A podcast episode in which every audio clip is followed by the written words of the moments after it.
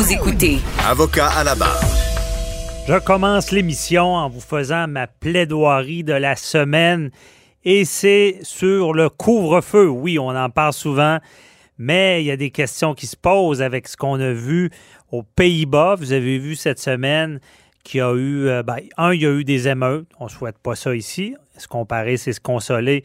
Au moins ici, il n'y a pas de violence ou d'émeute. Euh, par contre, aux Pays-Bas, ben, ce qui s'est passé, c'est qu'il y a un juge là, qui a annulé le couvre-feu. Il y a un groupe euh, de, de contestataires qui se sont présentés devant un juge et là, on a déterminé que le couvre-feu était une atteinte aux droits et libertés, une atteinte aux droits de déplacement, aux droits à la vie privée. Dans la journée, euh, ça s'est vite réparé. On est allé en appel du côté du gouvernement parce que là, ben, le, couvre-feu était carrément annulé. On disait que c'était inconstitutionnel et euh, que ce n'était pas une urgence au sens de leur loi là-bas. Et euh, ben, dans la journée, il y a la Cour d'appel qui a annulé, pas annulé, qui a suspendu le jugement d'annulation du couvre-feu pour pouvoir en débattre sur le fond. Ça veut dire, prendre, ça va peut-être être plus tard qu'on va euh, débattre à savoir est-ce que ce couvre-feu euh, vraiment est légal. Donc, le, débat aux Pays-Bas n'est pas encore fait. Et euh, on va venir. Là-bas, ce qu'on joue, là, c'est vraiment est-ce que c'est, c'est urgent? Est-ce que le, on devait faire un couvre-feu pour la pandémie? Est-ce que c'est la notion d'urgence? Euh, ce que le juge de première instance disait, ben, que c'était pas urgent comme la loi le disait. Pour lui, euh, si une digue lâchait, parce qu'aux Pays-Bas, hein, c'est, plus bas que le niveau de la mer et il y a beaucoup de digues aux Pays-Bas et c'est arrivé dans le passé qu'il y a eu des inondations monstres euh, et il disait, ben, si une digue cédait, là, on serait justifié, c'est l'urgence immédiate. Donc, à venir sur ce débat. Ici, est-ce qu'on assistera à la même chose? Est-ce que le, juge pourrait annuler le couvre-feu à la place du gouvernement? Beaucoup de gens se, posent cette question-là. Euh, il y a la question aussi qui se pose, est-ce que euh, le couvre-feu est une détention une détention, une punition, comme vous savez, quelqu'un qui est condamné peut être détenu dans la collectivité euh, à la maison. Et il y a des débats qui s'installent. Il y en a eu un premier qui est déjà réglé. C'est un avocat qui s'est présenté devant le tribunal euh, avec ce qu'on appelle un contrôle judiciaire. Un contrôle judiciaire, c'est le, juge qui va regarder euh, des lois ou des règlements adoptés par le gouvernement pour savoir si, si elles sont légales.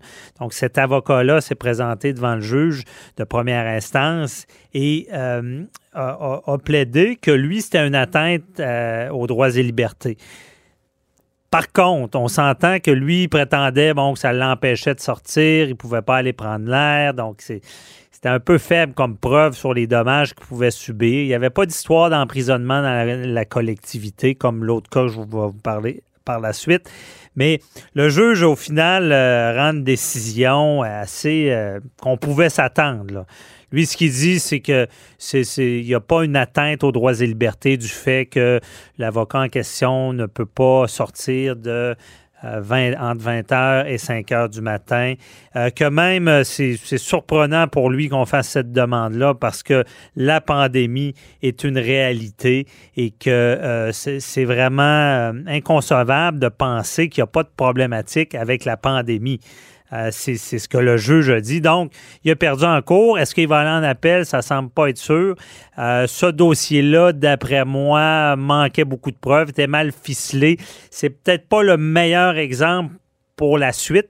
Parce qu'il y a un autre cours qui est fait par la Fondation de la protection du peuple euh, qui, qui, il y a, eu, euh, on a amassé des fonds avec euh, GoFundMe. On, a réussi à amasser 500 000 dollars. Donc, on est équipé pour euh, aller à la cour. Cette semaine, il y a eu même un débat, un premier débat dans ce, avec cette cause-là, qui est en, une requête en habeas corpus.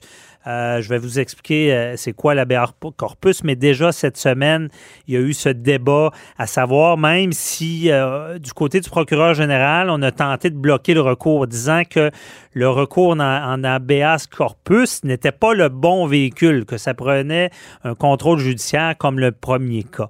Mais on s'est bien défendu du côté de la défense.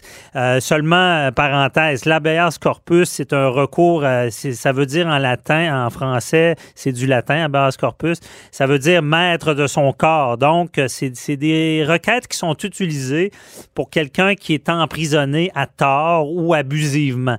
honnêtement, on, on, voit ça ici au Québec dans les prisons, parce que dans la prison, il y a ce qu'on appelle le trou, l'isolement des autres détenus. Et si un détenu se conduit mal, on s'entend, et des fois, on va le mettre dans, ce trou, et euh, trop longtemps. Donc, euh, il va demander un avocat, il y a un avocat qui va arriver, va faire une requête en habeas corpus.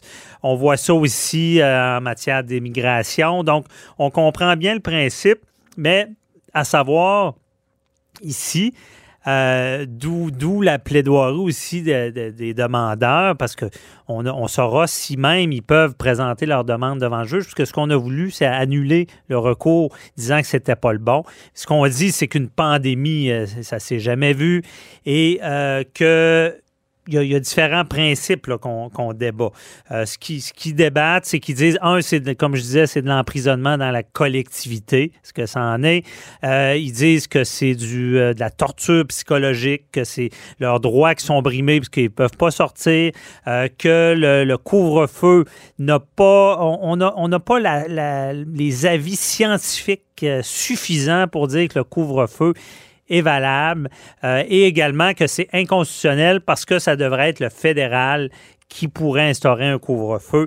Euh, c'est tout, c'est un débat à venir. Oui, aussi comme aux Pays-Bas, à savoir est-ce que on est dans l'urgence, est-ce que c'est nécessaire d'instaurer le couvre-feu? Eh bien, je suis pas sûr moi qu'il y a des grosses chances de succès honnêtement, euh, je comprends qu'il situation aux Pays-Bas, c'est une loi différente, mais pour ce qui est de la loi ici, c'est quand même bien fait. Je pense que ça donne les assises au gouvernement pour faire ce qu'ils font en ce moment, parce que même si les cas diminuent, il y a une menace quand même des variants qui fait que ça pourrait se mettre à, remonter. Et malgré tout, euh, il y a des morts, c'est une situation.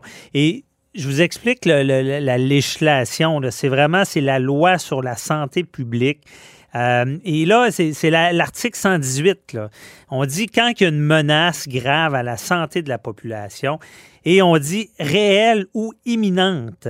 Euh, qui exige l'application de certaines mesures prévues là, à l'article 123, qui est l'article qui dicte un peu ce que le gouvernement peut faire. Et ça, c'est l'état d'urgence sanitaire.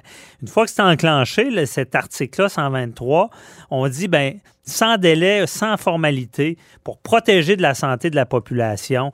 On peut ordonner euh, le confinement de la population et on peut prendre toute autre mesure nécessaire à la protection de la santé de la population. Donc, vous voyez, il n'y a pas tellement l'élément d'urgence. Euh, dans la loi, oui, on parle d'une euh, menace réelle ou, ou le ou est importante, imminente. Certains pourraient dire, ben, imminente veut dire urgence, parce que c'est, vrai qu'imminente, ça veut dire euh, quelque chose qui se passe rapidement. Mais quand on parle de menaces réelles, mais là, on revient avec euh, ce que le juge de première instance euh, avait mentionné, que on, ne pouvait, il a dit textuellement, il existe une pandémie mondiale et nier son importance apparaît pour le moins surprenant. Donc, quand on parle de menaces réelles, je pense qu'il n'y a pas grand plaideurs qui vont réussir à convaincre un juge que la pandémie, c'est pas euh, une menace réelle. Il y a, cette menace-là. On regarde la balance c'est du droit civil aussi un peu. C'est pas du droit civil, mais au final, on finit par regarder euh, est-ce que vraiment euh, la, proportion de la balance, est-ce que du fait de rester à la maison, est-ce que c'est si contraignant? Euh, quand le gouvernement a quand même l'ouverture de mettre des exceptions, on n'empêche pas le monde d'aller travailler, on n'empêche pas de sortir s'ils ont une raison valable et on permet de l'expliquer. Donc, c'est un recours qui nouveau, qui est différent, l'habeas corpus. Et à la question, si vous voulez mon avis, est-ce que c'est de l'emprisonnement dans la collectivité? C'est dans le même principe. Je ne peux pas nier ça parce qu'on le sait, lorsqu'une peine, euh, ça évolue. Des fois, on fait, on fait de la prison, après ça, on retourne dans la société. On peut se faire imposer des couvre-feux, donc une certaine. Ça, peut être toute la journée. Il y en a qui sont à la main, qui, qui se doivent, sont confinés, à pas confinés, mais sont assignés à, la résidence toute la journée. Donc, c'est comme un emprisonnement à la maison. Et oui, euh, beaucoup disent, ben, c'est pas une peine sévère, mais ça joue ça à la tête pas pouvoir sortir. Vous le voyez entre 8 heures puis 5 euh, heures des fois, on se dit, je, je ne peux même pas sortir. Donc, c'est une sorte quand même de peine qui fonctionne. Mais de là à dire que, vu la loi en place qui donne les pouvoirs au gouvernement euh, et vu la situation réelle de la pandémie, euh, on ne peut pas, d'après moi, parler d'emprisonnement dans la collectivité parce que, encore une fois, il y a des exceptions. Euh, c'est fait pour protéger le public, tel que la loi sur la santé publique le permet. Donc, habeas corpus, de dire nous sommes emprisonnés, je suis pas sûr. Ça, c'est deux personnes qui avaient eu une contravention, qui contestent. Euh, on verra le débat, mais je peux vous dire d'avance, d'après moi, il n'y aura pas d'annulation du couvre-feu par euh, les tribunaux. Euh, j'ai l'impression que ça va apporter au gouvernement. J'ai l'impression que les juges vont, vont, comme le premier juge qui a rendu une décision, va aller dans la tendance de dire écoutez, il y a une situation réelle, on ne peut pas se cacher qu'il y a une pandémie mondiale. On ira comme ça.